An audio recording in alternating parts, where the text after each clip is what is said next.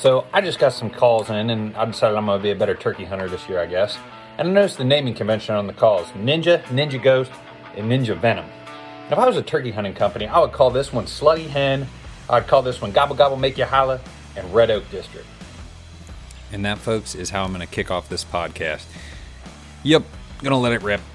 Anyways, wanted to let you guys know we are doing a, a big giveaway on Patreon actually, and we are giving away a marsupial bino harness. And the deadline to enter is literally the 15th of March. So we are gonna get this podcast out early in the week. Literally, I think the minimum entry fee for that bad boy is two bucks.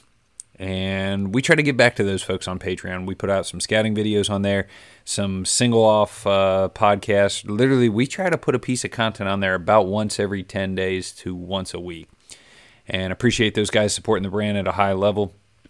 Also, we have a couple hats and koozies that are available. Uh, there's a link in our Instagram profile um, under that like story highlight area. If not, you can DM me. But I do have just a few hats, and I think we'll probably put another order in for those bad boys. On the custom gear side of things, the fix looks like it is coming to market. Um, I don't believe our code is going to work with that pre-order sale they got going on. But if you're going to pick up some gear from Custom Gear, enter code WEXP at checkout. That'll save yourself some cash. Other than that, I think we'll do a scouting recap uh, podcast at some point with Dave and myself. Uh, so look for that in the very near future. Good luck if you're shed hunting. Let's get to this week's podcast. Let's go. Better rep, Tater Chip. All right, we are live. Uh, a couple technical hiccups there, but I think we got it. I think we got it figured out. Well, you are uh, hanging out with an okayest hunter, and technical difficulties must happen on anything involving an okayest hunter. That is true. So on the phone uh, is a friend of mine, Mr. Greg Tubbs, who we met. Um, I think 2017, 2018. Yeah. Uh, probably the, either the first year of whitetail experience or second, and kind of met through the internet or social media, which a lot of people, I don't know, are negative about. But now you and I talk on the phone once a week. Yeah, at least. At So, least once a week. Yeah, that We're is talking something. It's either beer, deer, turkeys, what not to do. We Yeah, yeah, the- we we talk fair amount. Uh, yeah yeah so it's been good and and uh it's it's kind of crazy you know social media gets a huge bad rap and and but this is some of the good it's funny that i talk to you who i've never met in person Right. because i was supposed to come ice fishing and then we had the hiccup with the surgery and and but anyways Yeah. never met in person but we talk once a week on the phone and it's all about the passion really involving hunting but we drift off into food and, and life and and and other things but generally it's around hunting Right. Well, and What- that's what good people do, right? I mean, we we talk with each other. Exactly. Now, what is the beverage being consumed today uh, during said podcast? We are recording on a Saturday night. So some, Oh, some bootlegged Yuengling in a bottle. know you're not. I know you're not. Yeah, you're not a huge fan of it, but I'm I'm partial to it. So it's being Yes. consumed here. Okay. Okay. That's a solid. I have a, a Modelo in a, a fancy new koozie that you may recognize. Yes, it's a very nice koozie. Yes, it is the hard earned bucks. You earned this beer koozie. Um, actually, um, Mr. Eric um, helped design the logo on this guy. Not surprised there whatsoever. Yes, your co-host. Now I did add you earned this beer. I, that was a Byron Horton ad, um, Yes. but but Eric designed the the graphic, uh, the textured print. He did a great job with that, and and very very. Uh, you guys got a show coming up with OKS Hunter. You guys are going to be where? We are going to be at the open season outdoor or open season sportsman's expo, I believe is what it's called. It's up in Wisconsin Dells. Yeah. Um, And it- yeah, and in case you you listeners don't know, OKS Hunter is a brand that Greg does. Oh, he is the co-host on the podcast. Um, they have a f- very funny social media presence, um, all in pursuit of just kind of being okay hunters. They, they you know, they don't claim to be big buck killers. Um, No. They have some very funny video memes. I highly recommend those. Yeah um, we're all about having fun making fun of ourselves um, you know and we make fun of each other as a group as a whole and it's all about, you know, the hunt and do what makes you happy. It's your tag, it's your hunt. Do what makes you happy. Yeah, and I like some of the little skits or whatever. Like Greg uh, did a skit where here's your okayest hunter tip of the day. Be sure to forget like your release back at the truck so you can go back and get the second donut out of the the box of donuts Absolutely. there. Yeah. So yeah, that's a perfect example. You don't see us out running marathons. We're not out doing tack events. You know, we're not fit as a fiddle. Uh, but you know, we like a donut, we like a beer, and we like to go kill a few deer once in a while. That is right, and and we will get to that because you had a, a great season um, this this past year, and actually a couple of those videos are on the Whitetail Experience YouTube channel, which was a project in itself. I'd been asking Greg to film for us for a couple years, and finally this year he bit the bullet. And we will we will probably discuss self filming in this this podcast. But Greg, what if we, We kick might. it off? I I put on social. Um, if guys had a quick comment, they know you and I were kind of DIY guys. Uh, you're more of a swamp hunter. Uh, I'm more of a big big woods hill country stuff. But uh, let's see. I, I think I got a few things come in, and uh, this is a good one. Uh, check checklist of things to do during the off season to increase opportunities and efficiencies in the field. And that came in from uh, an Andrew Youngs. I can pronounce that name. So, Okay. uh, Andrew, appreciate the question. Uh, Greg, a little bit of a checklist to things to do here in the off season. yeah. Um, you know me. I mean, you and I have had a lot of conversations about tweaking your arrows in the off season, tweaking your bow in the off season, um, just kind of squaring away your weapon and getting. If you weren't proficient with it last year, now is the time to do it. You know, pretty much from the end of bow season, if you're if you've hung it up, it's time to pick it back up again. If it needs needs a string, it needs some tuning, you don't feel right with, with it, whatever it might be. Now it's time to go to the pro shop go to the mm-hmm. pro shop, get it restrung, have them work with you. You know, if it if it's if it's a something with your your technique or whatever it might be. Now's the time to get working on it. Yeah, and I'm a big fan of have that archery stuff tinkered out so that once turkey Yeah. season's done, you can just pick up the bow and be ready on the archery side of things. Um, Yeah, I think it's a great idea. Absolutely. Um, another thing, you know, you see everybody posting about it, scout, scout, scout. Well, now is a great time to scout because you're really not boogering anything up. Snow's melting. I mean, up here, we still got a little bit of snow on the ground. Things are frozen. I mean, we are a high of 20 today. Tomorrow, we're supposed to be a high of 50. So Oh, things you- are going to melt. I told you I cleaned the house a lot this week, you know, really prepping Uh-huh. for that. We we got dumped on and I'm not going scouting tomorrow. So I, Uh, I, I, I, listeners, I literally cleaned the house every night from Tuesday on, like did all the extra shit. Like, you know, I mopped the floors. I filled her gas tank on Thursday. Like I was you like, babe, earning oh, I was, points, buddy. I was mad ready to go scout my ass off Sunday and, and come home at like two o'clock or something. And, uh, we got dumped on in snow and I'm just, I'm, it's not an efficient use of my time to go scout in the snow. Um, Not really, because you're not going to see you're not going to see the scrapes on the ground. You'll see rubs, but I mean, if you got any measurable amount of snow, three, four, five inches of snow, if there's any sheds laying on the ground, the the chances of finding them aren't as good. Yeah, and then uh, just walking hill country and climbing hills, side hilling, all becomes way more difficult. So, so Yeah. I, I'm not a huge fan of scouting in the snow, but I would say that is my number one lesson. If I look at the last ten years of my bow hunting, it's like when I started scouting in the off season, a lot, a lot, and like learning the ground, and just uh, it's like it's like going to practice if you're you compare it to sports. Um, Right. Us guys aren't fortunate to hunt six days a week or whatever in the fall, but can you add some some time in those those woods in the off season, learning it, marking key Yeah. features? That's to me what kills deer is scouting. That is your practice. That's that's you running your laps. That's you conditioning. Um, you're getting out, and again, you're not boogering something. You're not screwing up your opportunity at a deer. Yeah. you are going to go out and you're going to find, you know, and especially for a new piece, right? Like Oh, new piece, yeah. It's as much, piece. yeah, as much time as money. you can. This is the time to go, Yeah. and and two, you can kind of see what they were doing last fall. You can see where the rub lines are, the scrapes are. Yeah, And Greg, then- quick quick hitters. When when right. okay, wrap up your point, and then I, I got a quick hitter on this guy that I think's good. Okay.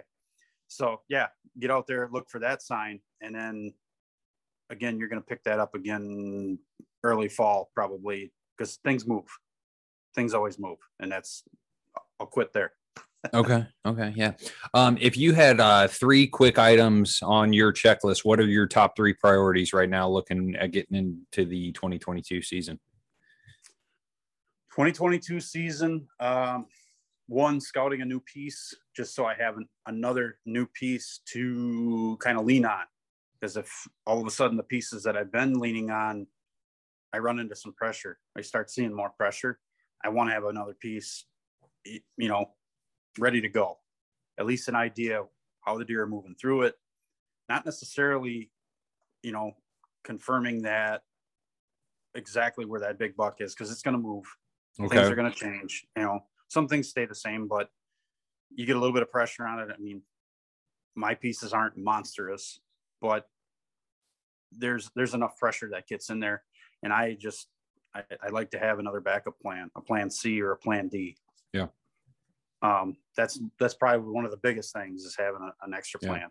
Yeah. Um, what else is on your docket? I'm probably going to be getting another set of arrows from Vector, so that'll be tuning those things. Mm-hmm. Um, my bow, my bow needs a string. I, I shoot a lot, and I've had that string on for two years, and it's already starting to starting to fray. So it's due for a replacement. Okay. And yeah. number three. Um, number three.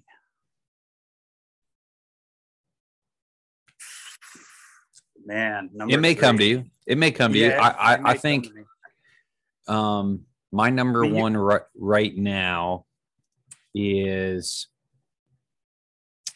probably I'd like to go for I feel I am one walk away from turning up some really good sheds. Sure. I I I always feel that way. I'm not going to lie. But uh you know what kind of information I've run across in the last month on some late season card information. Yeah, and you've seen some of the stuff I've had. Yeah. So so my number three, it might be a two part to the number three, but I just pulled my cameras today. Mm-hmm. Wife and I took a walk. We pulled my two cameras I had left out. Um, you know, I had a couple of nice ones on the cameras, and all of a sudden they showed up middle of last month with no horns on their head. Okay. So I've got three ideas of where they could be. That's probably another thing it's a consolation prize. Let's be honest, because wherever I'm going to find those sheds doesn't necessarily mean that those deer are going to be there yeah. in the fall. You know, it's just the way it is, especially with the amount of people out walking around looking for sheds, rabbit hunting, all that fun stuff. Yeah. Number two for me, I got to get to my uh my secondary piece. I got like six or eight cams out there.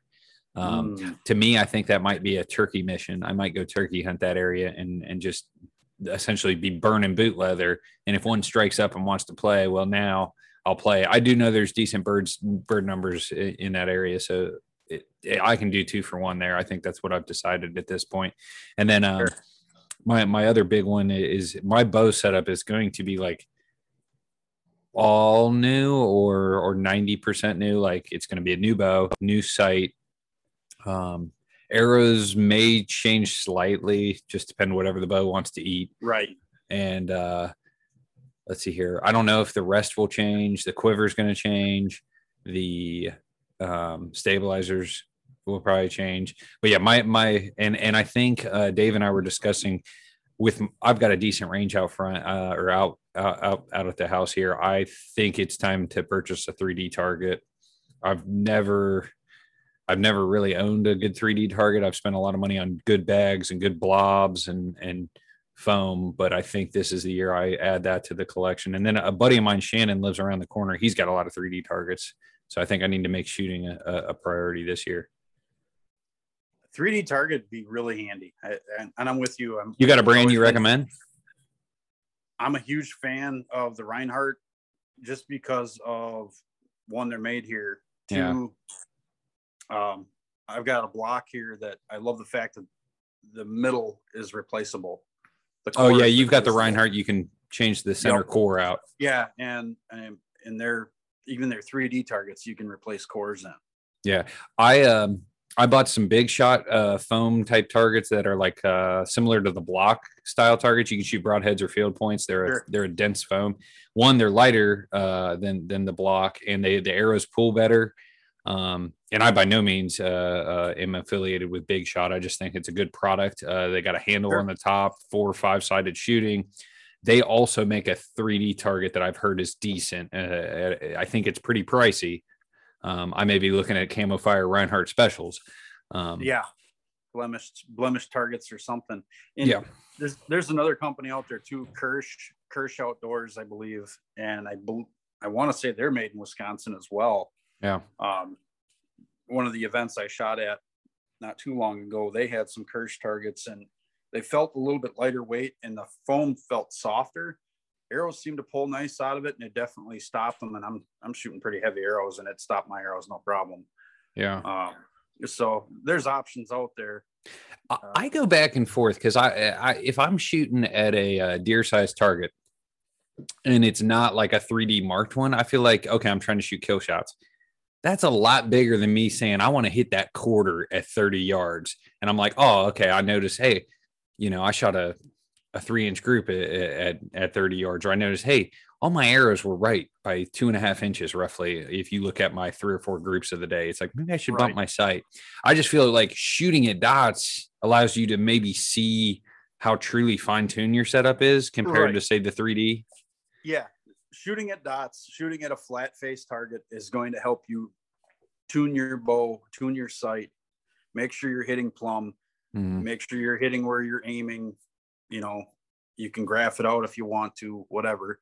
But when it comes to taking a shot at an animal, animals aren't flat. They're contorted in different, you know, different directions. Mhm. So I think shooting at a 3D target is very helpful, especially for those hunters out there that maybe haven't shot a lot of deer. You know, what, what's cool about that 3D target is you can you can turn that thing so it's quartering away or quartering to, and then Yeah. you know you can work on some of those harder to take shots and gain confidence with. Yeah. And, yeah, I, I think both are definitely needed. Um, but I mean, full disclosure, I've literally never bought a 3D target and- I've been bow hunting since I was 18. Um, Sure. it's just Now we, one, just, we just pay a little bit of money and go shoot somebody else's foam. yeah, yeah, I, I've done that. And then, uh, some of the state ranges have some stuff. Some of the, uh, one of the metro parks has a, has a 3D course that, that isn't terrible.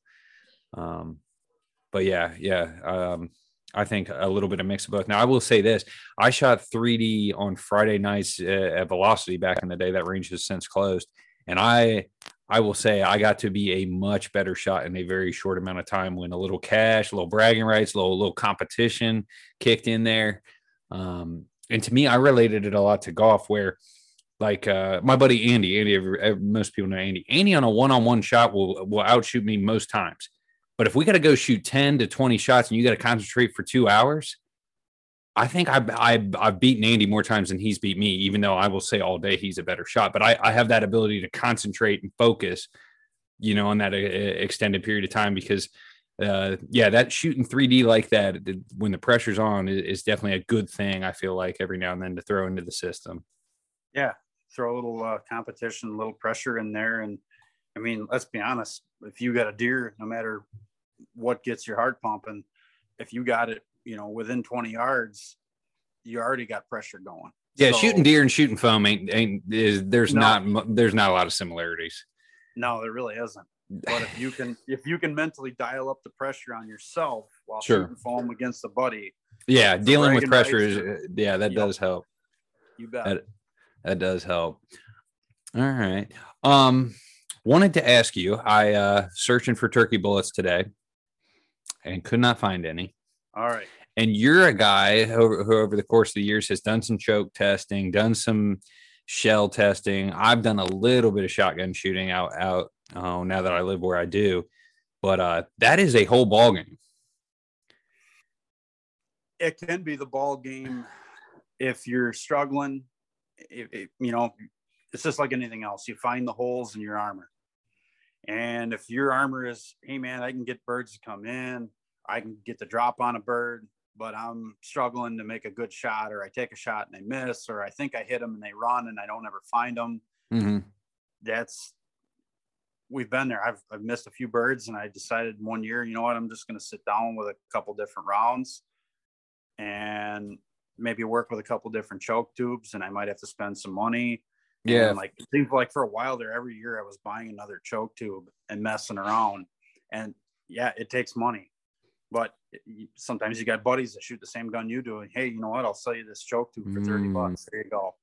You know, thirty bucks. Now, is there a consistency among choke tubes? Like Dave has a, a Carlton, I think is the brand you Carl- recommended him. Yeah, a, a Carlson. Yep. A Carlson. And- Okay. Uh, shows how much I, and it- I know about.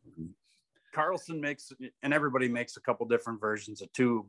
Dude, I got like a Primos choke tube I bought for fifteen ninety nine when I was like eighteen years old. It, I've never Yeah. upgraded it. I've upgraded a lot of other equipment in my day, but never Sure, my and I- turkey choke.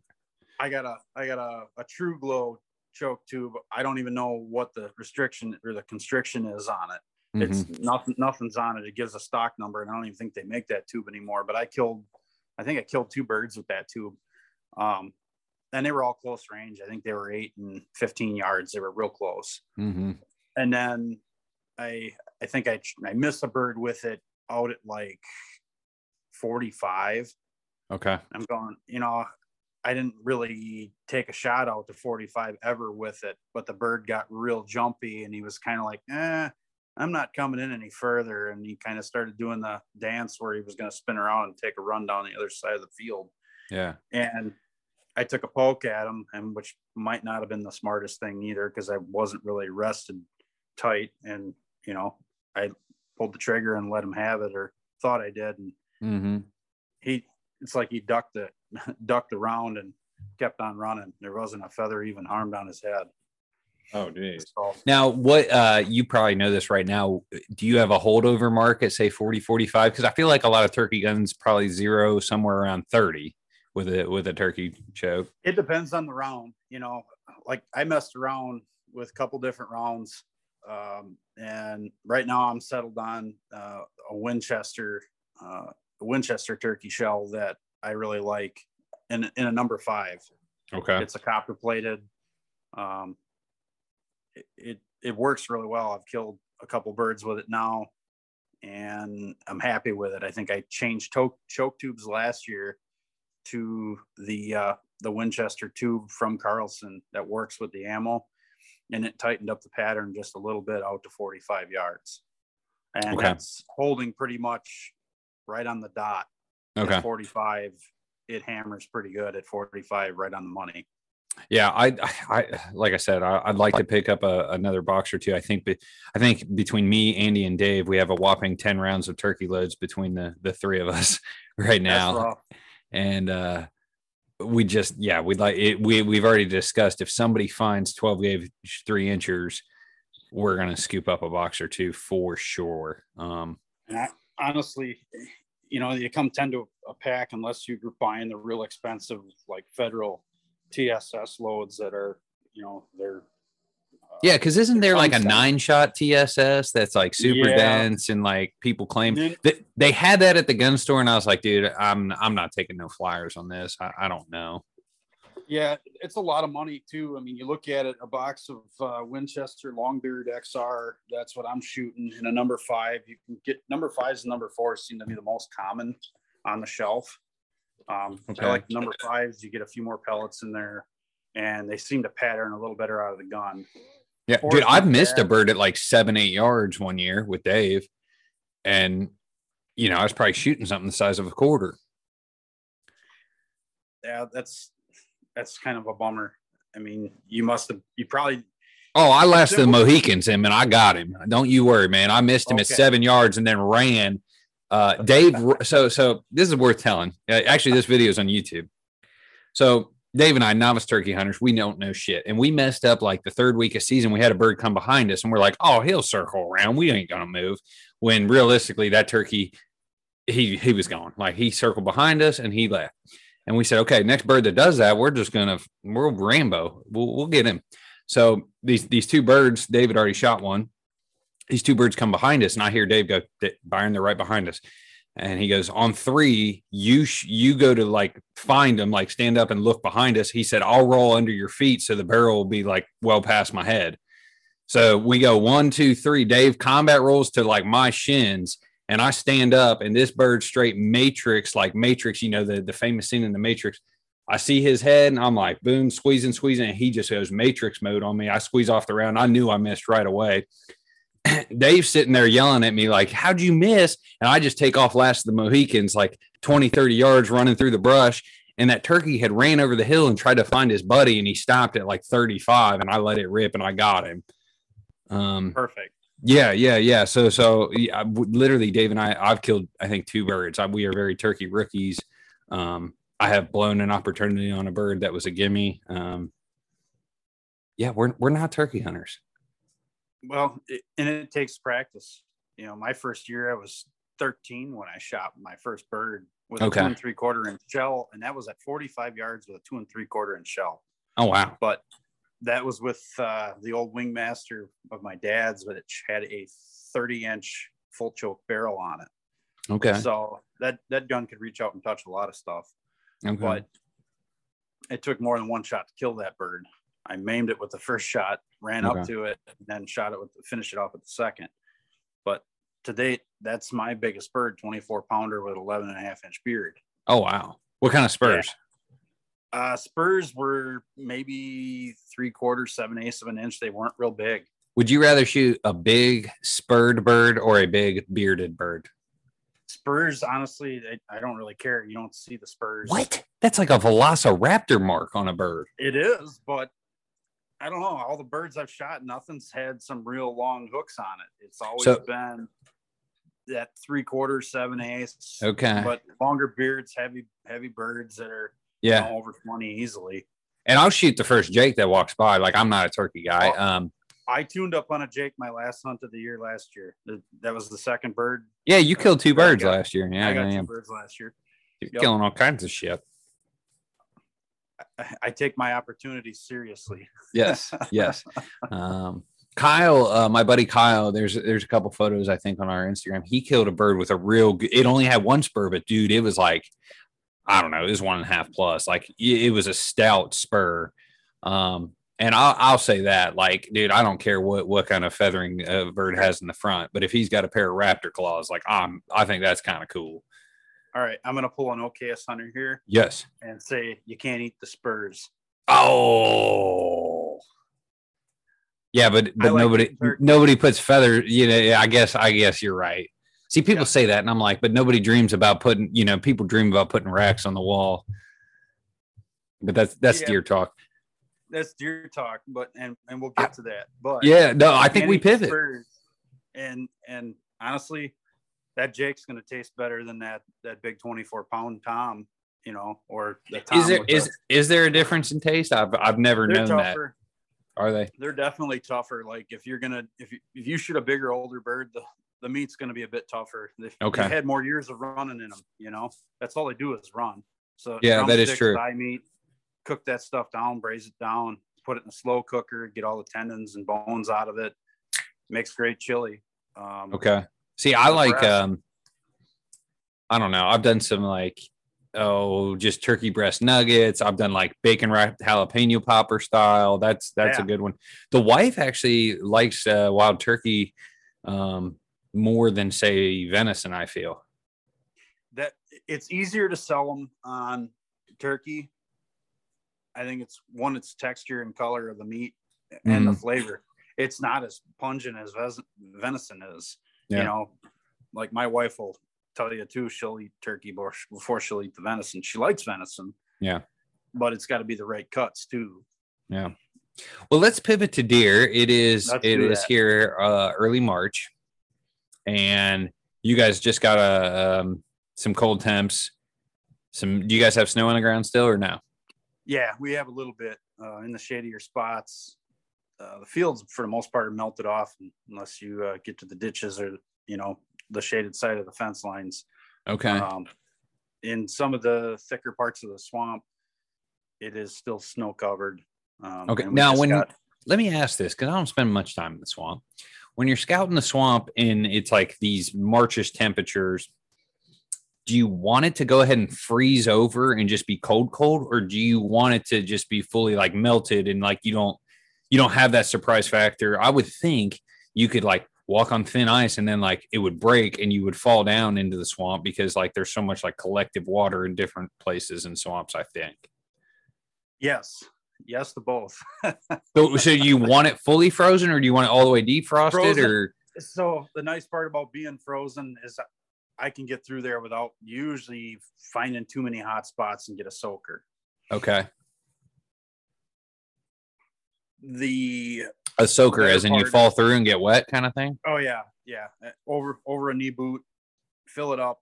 Usually end up wetting your pants and everything. It's it's uh, full fledged okayest hunter moment all the time. Um, right now we're real dry, Mm-hmm. so our swamps are extremely they're not as wet as they normally are i mean typically i have to access most of the spots i'm going through in hip waders it's pretty ugly. But with how dry it's been we, we're basically in a drought. I think we're in the negative by like 20 inches of rainfall. That's Um, wild because we have had yeah. the wettest February, March. Um, they actually had to check the bridge down the street from my house to make sure it didn't wash wash out some of the supports. all that all that's missing us by you know by a few hours. It's just south of us. So you guys are getting it. We're not. Hmm Um, but getting back to it, it's probably easier to have that completely thawed and working through the wet than it is to try, you know, walking through over, we'll say, questionable ice conditions. Sure. You know, you take three steps, you're good. Four, five, six steps, all of a sudden you're post holing through. Okay. That's a, it's a nightmare and it's a kind of a pain in the butt.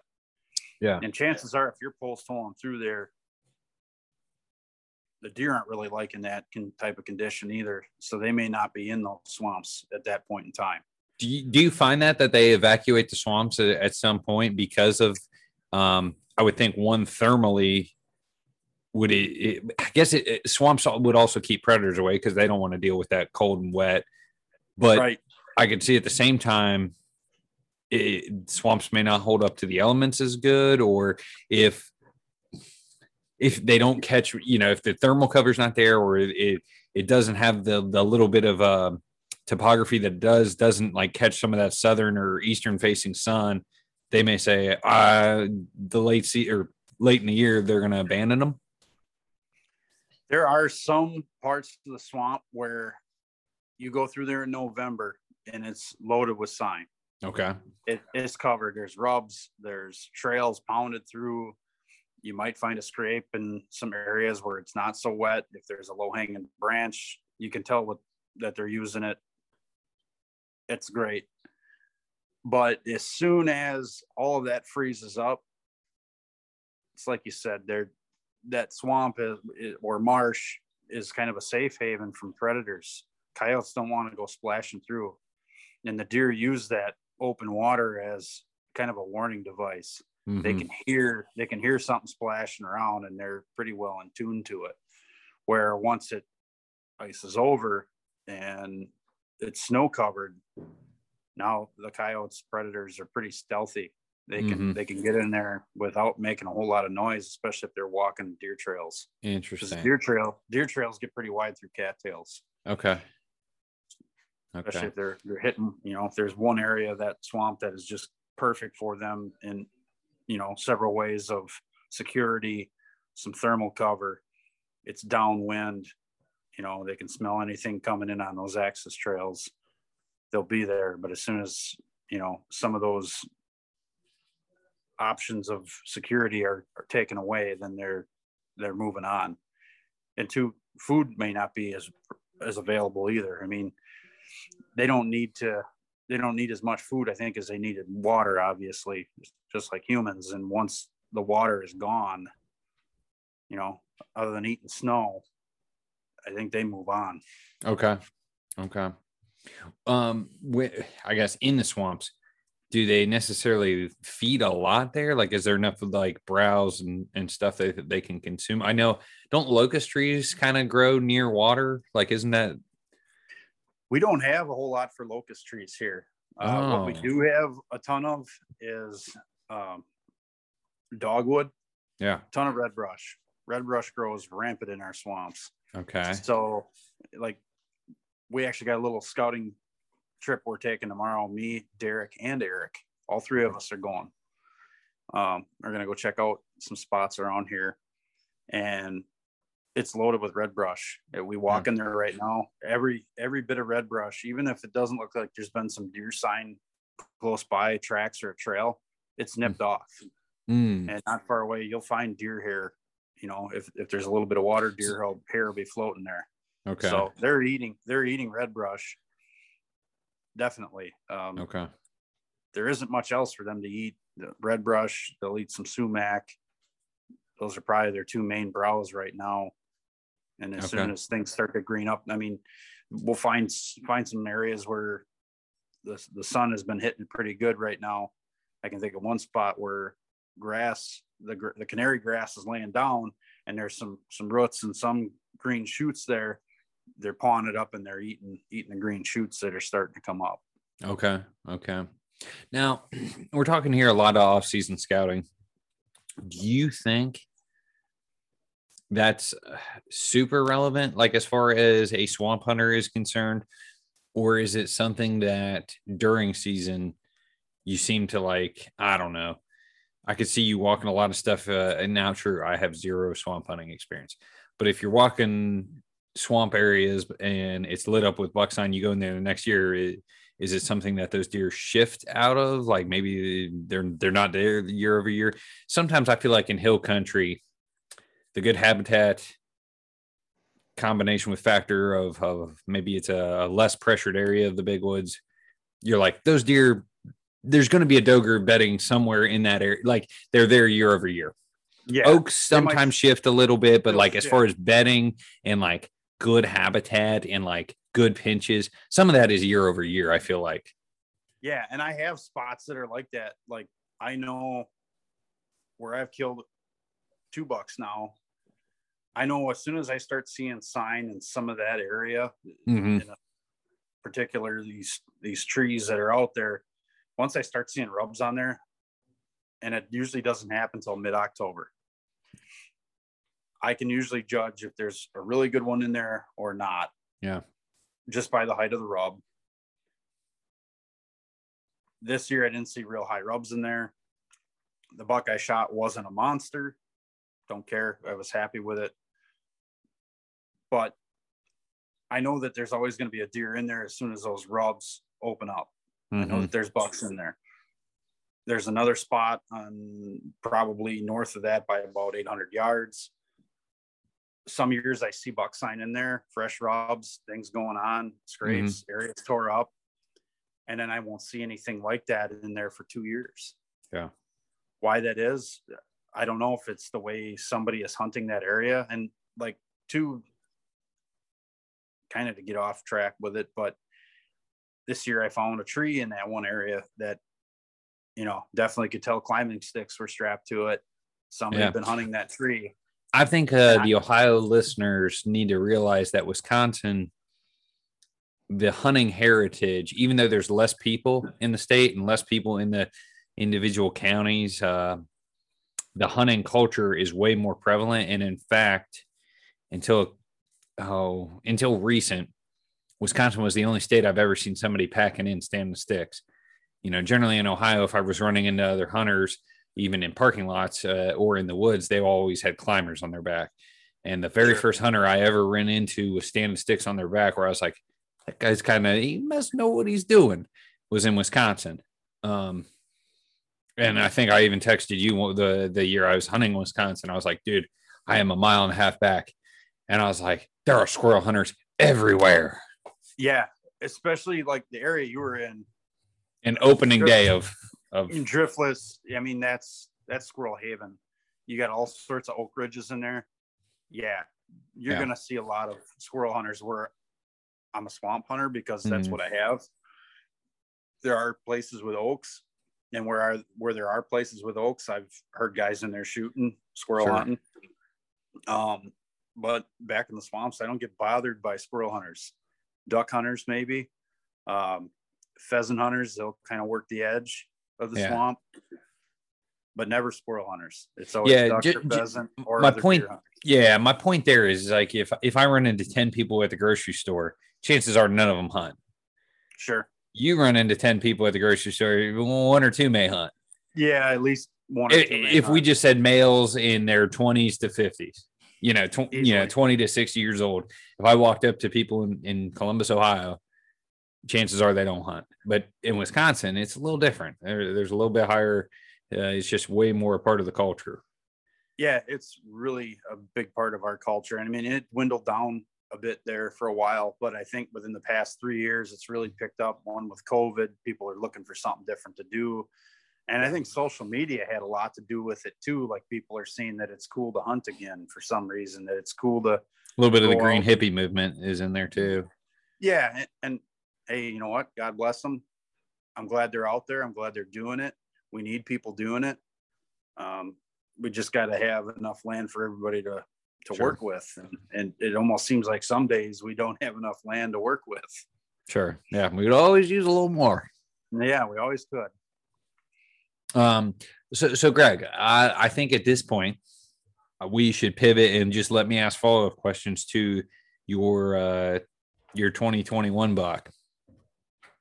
I'd like you to uh, walk us through maybe the, the the week, the day, key parts, something something to kind of tell that story.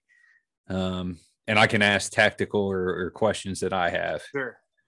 Well, I'll back it up just a little bit further. I mean, you and I know that I was really looking hard for a certain buck, and I think I blew my chance opening night at him. I just didn't get in tight enough. I wasn't aggressive enough. And then I believe there are two or three other hunters that knew about that buck, and they really put a lot of pressure on that area. And I never saw him again after that.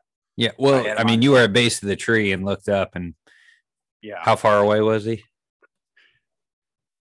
I didn't see him see him. I could see his outline Sure. and he blew pretty loud. So Yeah, if you were a betting man, I'd say above fifty percent that this was uh, said target.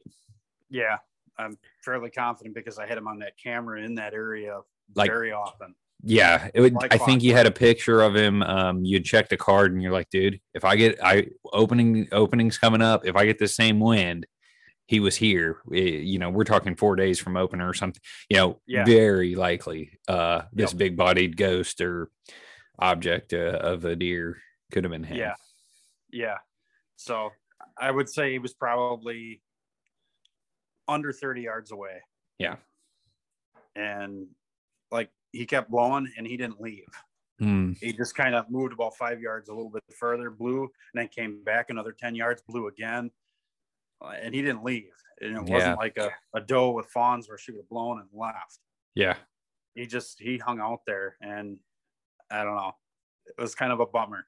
And, and I tried hunting around that area a few more times. And then I started seeing cell cams show up. And then I saw a couple guys walking in. And then the one trail was just getting pounded. Like you could tell, like the opening in the brush was getting bigger by the week. Guys were going in there, or Mhm. one guy was hunting that same spot right over his cell cam. And I actually did see him hunting over the cell cam out of a saddle. Okay. So I bailed. That was enough. And Yeah. then, uh, then it was time to move on. It was time to move on to another spot. Actually, I went back where I shot the doe.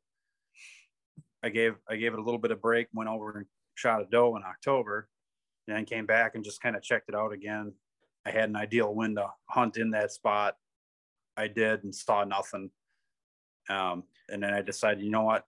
I'm just going to leave this alone. He hasn't shown up on that one camera in a long time. I had another camera in another part of that area. He wasn't on that one. He turned into a ghost. He's done. But Okay.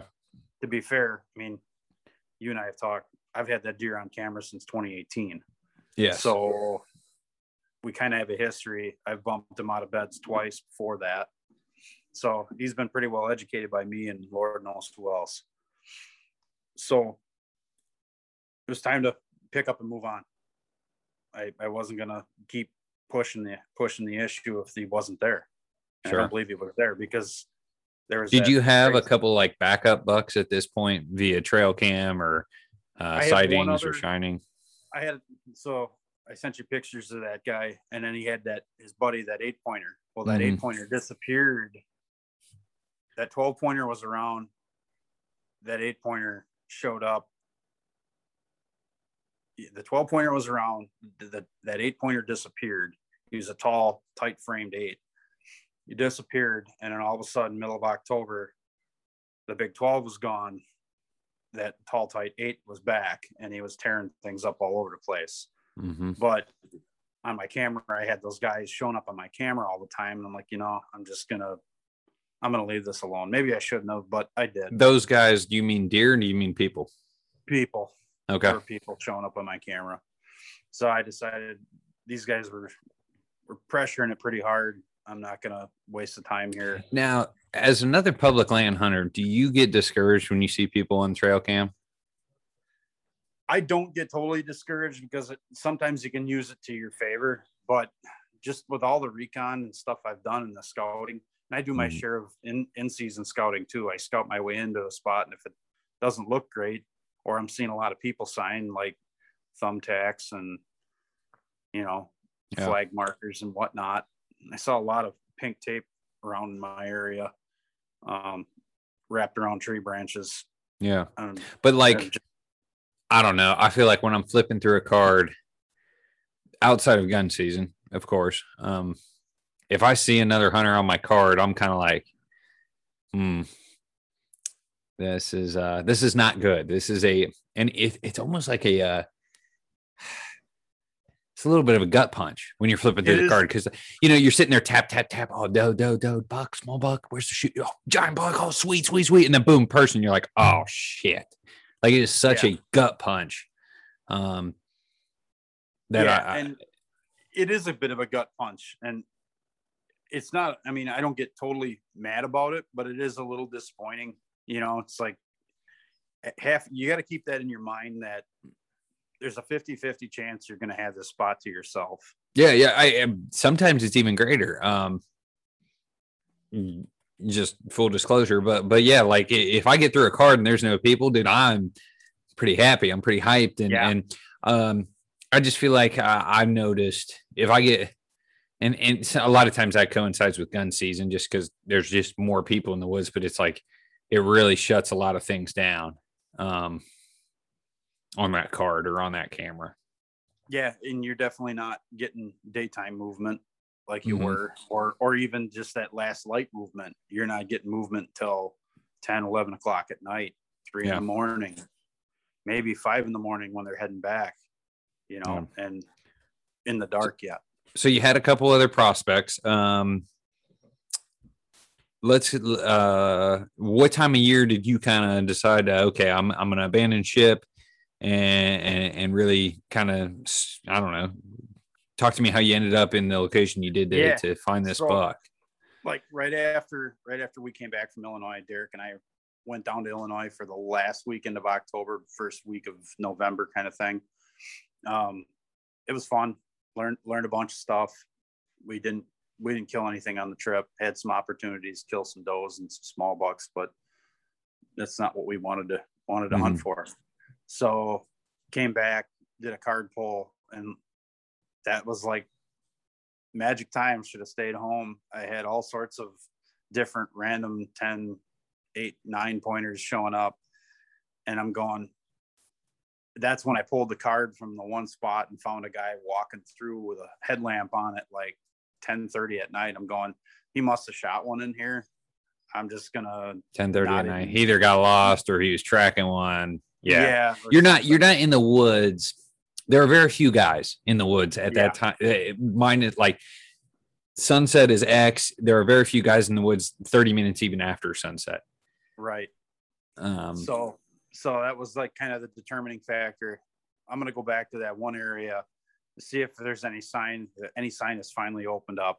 Yeah. and i'm let me let me pause you real quick. You had never out of state hunted. I've i've hunted a few states. I think it's a good opportunity. I think it puts you outside your comfort zone. I think it's good. At the same time i 100% think if you'd have been in your state you had a significant higher chance to kill a buck that week. What are your thoughts about leaving leaving Yeah. this area to to go don't don't think i didn't second guess that and, and don't think it didn't cross my mind. I'm going you know i know historically my cameras usually really light up between the 15th and we'll say the 4th Mhm. of, of you know 15th of october to the 4th of november is gold. There's a lot of movement going on. Yeah. and even even right up till gun season there's a lot going on. But yeah, Pin- it was was like ah man, but this this you know, ideally. So ideally- 2022, are you leaving late October to go to another state?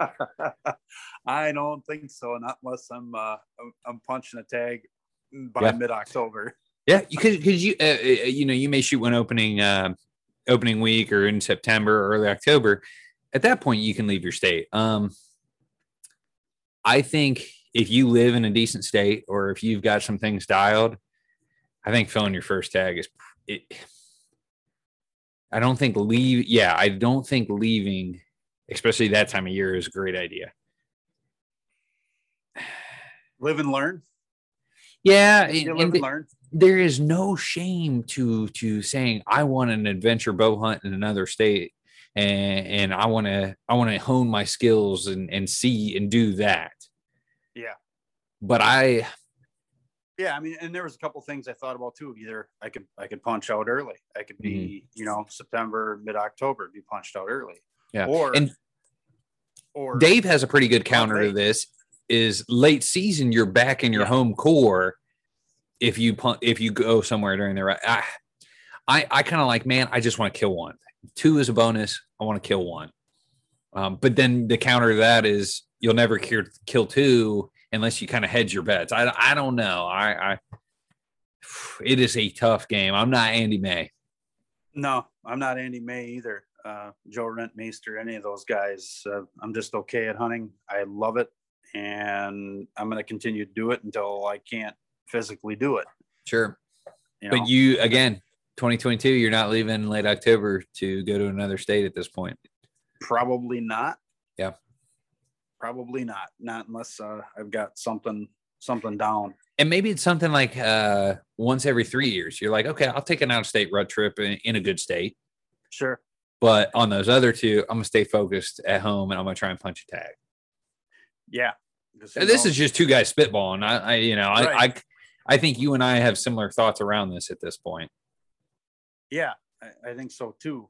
Um, will I do that again? Like you said, it it depends if I have something down, if I get better at it. you know, Yeah. if I get Well, you and I have a trip planned sometime in the future at some undisclosed location. It's going to happen. It's gonna happen. You bet. Yeah. Um, but going forward, if I'm not punched out, I need to be home and be a, be a rut hunter and and do what I can do. I mean, last two bucks I killed were November in November was November third and November twelfth, I believe. Okay. So, but getting back to it, Yeah, yeah. yeah, it was time to go hit that spot because I kind of, I think I gave, I gave that spot a, the spot where I was chasing a deer, a break and went to another spot, and looked at it, and the deer trails haven't even opened up in the thick, thick cover yet. Like the deer haven't been moving through there to hit the crop fields. So all right, well I'm gonna still try and get my way in here, or I'm gonna throw a sit at maybe the edge of it and see if they're working the edge, and never did see anything. But came back in November, and lo and behold, the trails were pounded through that stuff. Okay, deer using it. Decided to. I actually took some time off. That was a Friday. It was raining and snowing, and it was nasty out. And my wife looked at me. She goes, "You're gonna you're gonna go deer hunting today?" Yeah, why not? Deer are gonna move. It's it's rough. what day you is this as far as on the calendar? Yeah, that was the twelfth. I believe it was the twelfth of November. I took Mhm. the day off of work. Yeah, it's one of those things. I feel like you, at the core, as much time as you can get in from October 25th through the end of November. Yeah, yeah, and our gun season starts Oh yeah. right around the twentieth of Okay. November. So we're getting down there, and uh, so I decided, well, I'm going to get out and scout and work my way through this spot. It's usually how I do my best on bucks, anyways. Is I I walk, standing sticks on my back or saddle and platform, whatever I decide to go out with. Nope. You My said bow in stand sticks. hand. You're stuck with that. Well, that's that's what it was this time. The doe was out of out of the the saddle and platform, and this this tree, I'm glad I had a stand because it was just too big and gnarly to fit a. You know what? You are one of the only guys that I talk to regularly that says I do both at probably roughly a 50-50 level. Yeah. And I I think a lot of those saddle guys. Well, eh, I, I I don't know their scenarios, but a lot of my scenarios favor a tree stand.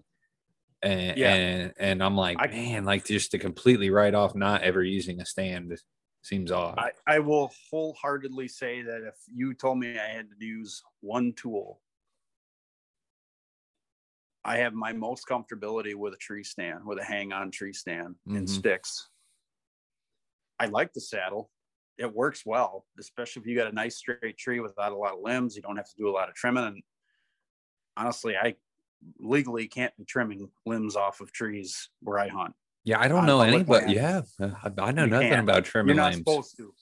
You're not supposed to. So I, I I like the tree stand because I can then put those said limbs behind me and I've got I've got an area where I can shoot. Mhm. So the tree stand is always you can put a tree stand anywhere for the most part. Mhm. I don't I don't know how that's disputable. But Yeah.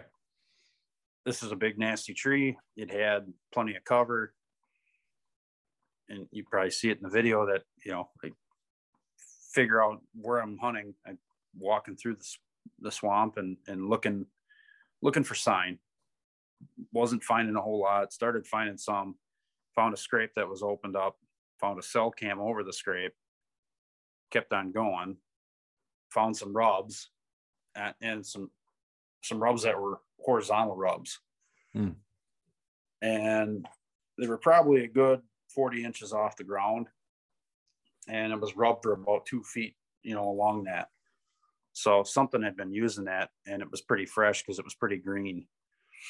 So i know this area and i know where about the deer usually bed but they could bed anywhere because it's pretty thick. Okay. Keep walking and I'm looking and I'm trying to pick out a tree and I'm the one that hits there's this is an area where probably four trails cross through Mm-hmm. and I'm kind of trying to put myself in the middle and this tree just happened to work the best. So Okay.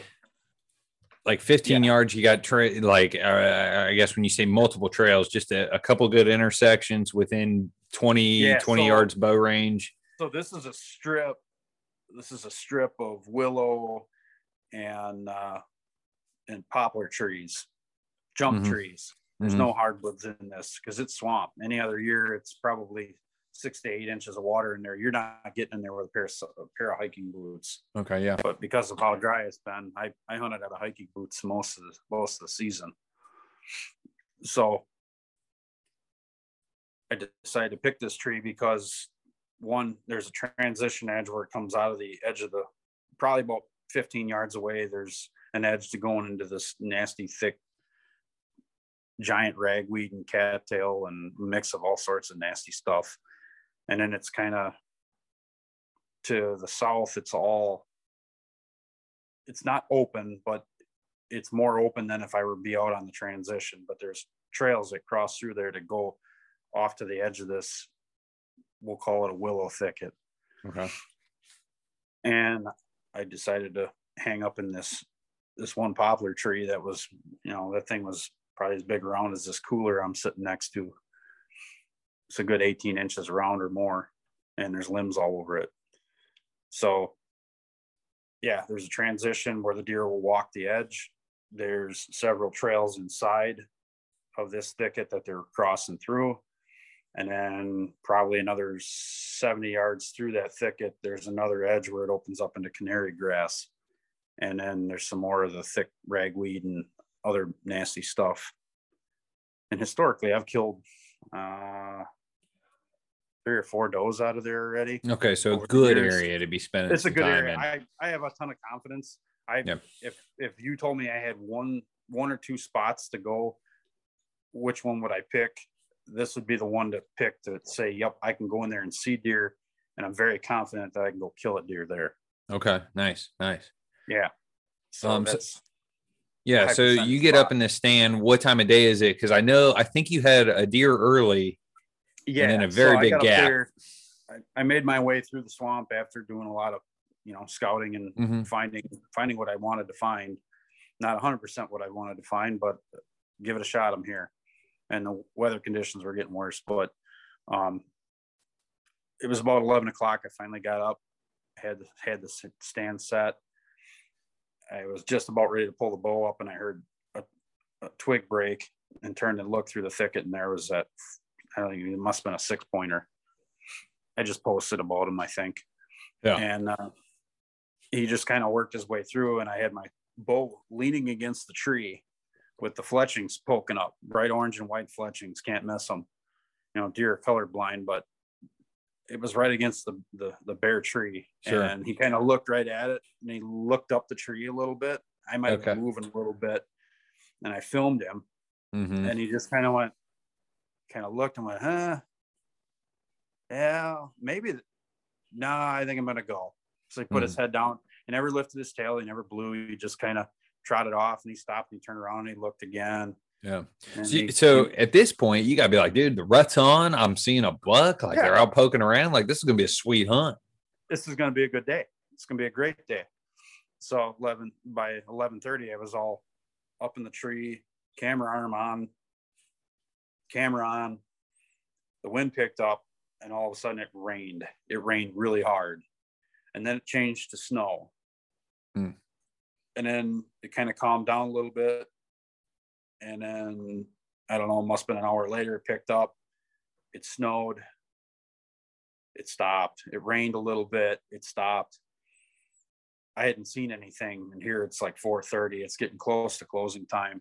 You know, probably about 15 minutes before close. I'm drenched. I'm starting to shiver. It's Yeah. snowing for like Nothing worse time. than th- yeah. It, there is nothing worse than like slightly above freezing temps and like that rain, that wetness at like 37 degrees. Like you're just like, dude, That's this is exactly it. this is the worst. Like I would take 20, I would take 10, I would take 15 in snow over 40 in rain for sure. Yeah, and that's one of the holes in my armor is not having a rain a rain suit. You know, Yeah. to hunt out of. I garbage don't. bag. Garbage. Yeah, garbage bag or the cheap Stearns one out of my boat that's probably got two mouse holes chewed through it, and it'll kind of work as a windbreaker, but it's noisy as hell. Yeah, it's it's one of the things I'd like to improve on, I guess, going forward one of these days, but not Yeah. a priority. Um, but yeah, it, the weather just kept switching: rain, snow, wind, and by 4.30 4.35 i kind of looked and the clouds were starting to thicken up again. So you know that kind of takes some daylight away. And i looked at it my camera had just been soaked. It just been getting its bell rung by the weather. Like well i'm gonna pull this thing off the off the arm and a pack i'm gonna start packing some stuff up. I'll keep the bow i'll keep an arrow nocked in the bow. Quiver will be hanging on the tree it's all fine. Mm, no sooner I got the camera packed up, dried off, I had a towel in my bag and wiped it down, tucked it in the bag, got the camera arm off the tree, got it in the bag, got the base off. And about two minutes later, I hear a twig snap, kind of right in the area where I saw the first little deer come through. And I look and I can just see like sunlight was gleaming off his coat okay. a little bit reflecting out of the clouds and you can see i could i could see him coming through the marsh grass and At distance from stand, how how far is he? he's probably about 50 yards Okay. i can just see him moving because i could hear him he was it was a steady crunch crunch crunch Mhm. crunch and it was like right on a string coming right towards me At that Right point, on- do you right know on- it's a buck? i knew it was a buck probably at about 50 or at 40 yards But you know what I'm saying? Like sometimes I feel like when you hear it, you're like 80% chance that's a buck. Yeah, well, and I, I had a feeling it was a buck because that's what I had seen. Usually, if there's does in that area, they're already Mhm. moving by then. Mhm. Okay. Just historically, that's what I'm used to. The does are usually moving by then. And lone deer, I can hear it crunching. It, it stepped on a dead log and just cracked, you know, and I see it coming. I kind of see it duck under something like that's a buck. And then he he closed the distance to about 30 yards and he stopped and there's a little patch of canary grass. And he kind of he tipped his head underneath this branch and kind of picked it up and you know and he was tall. Wasn't real far past the years but i'm like yeah you know if you if you come this right is the here, this is the moment you know like dude this- it- yeah, i'm shooting him. This is this is happening. Because I I've been through enough already this year. I haven't shot a buck in a while. It's time, hmm and fair enough. He came five yards, quarter two. I had full draw. I didn't I didn't do the meh. I didn't do anything to stop him because he just kind of he'd saunter over and he would he just stutter step just enough, and I just put it behind the front shoulder. It was a little high because I was up above him, and uh, squeezed off on the release. I heard the pop, and I watched him sidestep and kind of do a big loop around and go just to the south of me, and he stopped. And I called my buddy Derek. I'm like, dude, I just shot one. wait he walking- stopped did he fall over No, he just stopped. He was stopped and he was just kind of sitting there like he was so you're already making phone calls and this deer's still on all four feet Yeah. oh I could my see the arrow, dude. Dude, the arrow was the arrow. It was no mistake, and I killed that deer because bold move folks dude when, when when it feels right it feels right. And it felt right. I could see the arrow from my stand coated in blood. There's blood all over the canary grass. Hmm i could even see fur hanging there white fur. So i knew i hit him high and came out the belly. Mm-hmm. and blood all over the place and i could hear blood spraying out of him. Uh, hitting the hitting any any little bit of dead foliage that was around. And he just the way he was moving he wasn't moving fast. He just kind of went off stopped at about 60 yards. I called derek said hey man i just shot a buck. And all of a sudden i started shaking. Hmm and i'm like he's standing right there. I think he's going down. And as soon as i said i think he's going down the phone slid out of my hands. Oh god. It made it past the tree stand without tagging the platform and landed in the canary grass down below. And I'm looking at him going, oh, shit. And I look up and I just watched that buck stutter step and gone. He was down below the below the the cover, you know. He didn't go far. He was 60 yards away from the tree stand. He he piled up. He's done. nice So so I gave it a few minutes, half-ass collected myself, scurried down the tree, grabbed my phone, scurried back up the tree, started packing my crap up, okay finished crapping my packing my crap up. I think I lowered my my bow down and I burnt my hands in the process because I was, Mhm. you know, down it went. Mm-hmm. Well, do I? No, I'm gonna go over and, and you know get pictures of the arrow and you know do all that stupid crap and yeah checked it out and oh yeah tip to tip to tail that that arrow was covered look good. white hair there just like i you know i wasn't seeing things from the tree stand because it was literally six paces from from the base of the tree to where i hit him oh geez. So i, Yeah, I didn't realize it was that. close. Yeah. It was close. It was real close. Um blood all over the place. I'm like yep Mhm. he's done.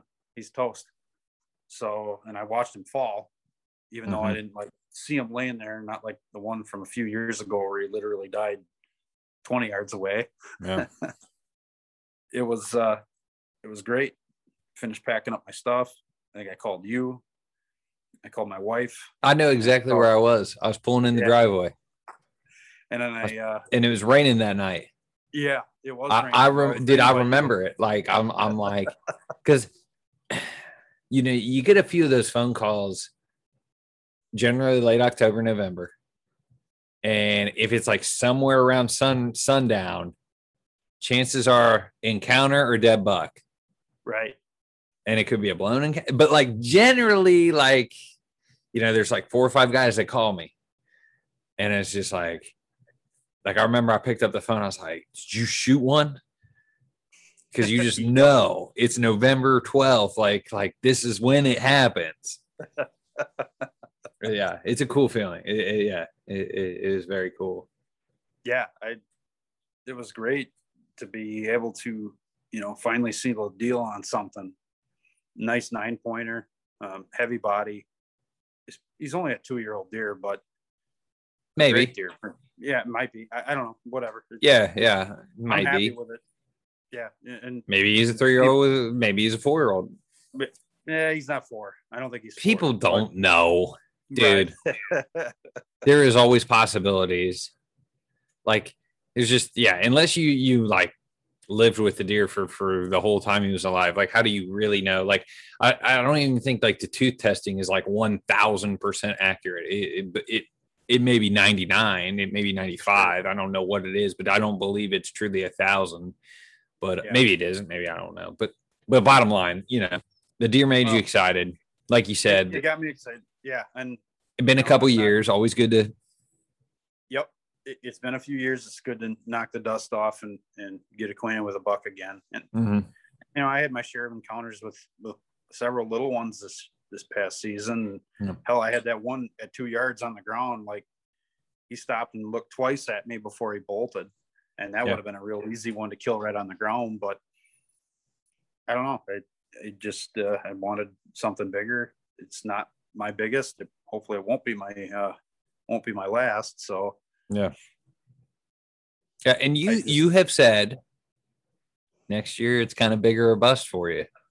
Yeah, it is. I- is now. Now that I've kind of got things back on track, I got Yeah. surgery taken care of and a few other things. Um, it's going to be a goal of shooting something 130 or bigger. Yeah, yeah, and I I think that's a that's a good yeah a, a good thought, a good task, um, regardless of inches. Um, I, I I'm a I'm a firm believer. Okay, I'm gonna hold myself to this standard, but if I start trickling, you know, I, after a year or so, I think I'm gonna kind of kind of take a step back, reassess, and probably shoot one and get some confidence. And yeah, I just uh, I'm I'm I'm I'm kind of with you on that. Like there's a little bit of a floating bar uh, uh, based on last year's performance Yeah, uh, or and my last couple of my- years' performance. yeah, last couple of years, no problems killing does. I mean, last year for 2020, I killed two does, one on opening day and one later on. Mhm. had two other opportunities to kill a few more, but I held out and decided I wanted a buck, but never never made it happen. Never even found a decent opportunity to kill a buck. Yeah. I had more Yeah. opportunities. I had I had I had better odds of putting somebody else on a buck and then missing. Yeah, yeah. Eric, uh, you put Eric on a slam dunker Yeah, it was a nice rangefinder night. We'll have to tease him about that. Oh yeah. I promised I wouldn't beat him up too bad on this, so No, Eric's a great guy. Great guy. he sure, certainly is. Certainly is. Well, Greg, uh, anything else you want to mention here? We're kind of coming up on that uh, hour 15, hour 30 mark. Has it been that long? Wow. Yeah, Um, well, I, let, let me say this. Uh, uh, Greg has some kind of cool Frankenstein's uh, sticks that he uh, made. He took some exo. uh, Tell the people about these. They're they're pretty sweet. yeah i mean i took and i ended up with some one by one uh 60 61 aluminum tubing square tubing Yep. box tubing just like you know a lot of the lone wolf single step uh, sticks were made out of Mm-hmm. so i figured well you know some of the stuff i gotta crawl through those longer sticks are a pain in the ass to try and get through without making noise That Yeah, it makes sense for what you're doing to- to run some Yeah. minis. run some minis. So I played around with trying to build something and I came up with a set of minis that worked out really well. They packed in nice with that that XOP platform for for the saddle, which was phenomenal. It's nice, compact. And then with that that tiny little sandcast stand that I have, that old Lone Wolf sandcast stand that I have, they fit together really nice. It's a nice compact type package. So I messed around with them just with single steps, and then somehow I ended up with a set of double step from XOP, just the brackets, the double step brackets, and I ended up pulling the single step foldable steps off and going to the doubles. And I Yeah. will say, standing on a double at the top when you're trying to set a stand is really nice. Yeah. Do I need it? No, I could I could go either way. I could go the single just for the compact because they fold up tighter Sure. you know they're more like a transformer versus uh versus those those singles or those doubles you're going to have a bigger footprint there they they take up more room they're Yeah. not quite as compact because they don't fold up Yeah. And Greg was set to hunt uh, last season, going into season. He had this Frankenstein saddle platform. and like a week before season, I was like, Greg, if you take me ice fishing, I'm gonna buy you this XOP platform. So I sent him it in exchange for ice fishing, uh, uh, to be redeemed next next uh, uh January. Yeah. yeah, provided everybody stays healthy, and uh, I'm done with surgery. Yeah, yeah. so. so so yeah yeah. I was like, there is no way. I was like, dude, you need a you need a platform for sure. Yeah, and that thing works slicker than snot. I even took it to Illinois with me. I actually hunted, yeah, it's good. You know, I hunted out of the saddle pretty much all through Illinois. I did not use a tree stand at all. Okay. I was able to find the right trees and put up and had some encounters, or I would just hunt. It's nice because it's you just you hunt the way we do, and say you don't find a tree, or say you just decide you're not going to mess around going up a tree. Yeah, all you got is is that saddle platform and a couple sticks, and you're wearing the saddle. Well, maybe I'm gonna ground hunt instead yeah. you don't have to pull that big, you know, the tree stand's not that big for me, but for some like Eric would love to not ever hunt out of a tree stand ever again. Sure. It's preference. Everybody's got their thing, but it was nice to be able to just go, oh, I'm going to pitch this stuff off in the brush and I'm going to sit here right off this deer trail or over the top of this pinch point and see what comes through. And it works. Yeah. There's a lot of different ways to hunt. Don't be afraid to try them. Yeah, yeah, no. Like I said, you're one of the only guys I see really bouncing back and forth, uh, depending on the day, and in about a 50-50 split. But Greg, I I know.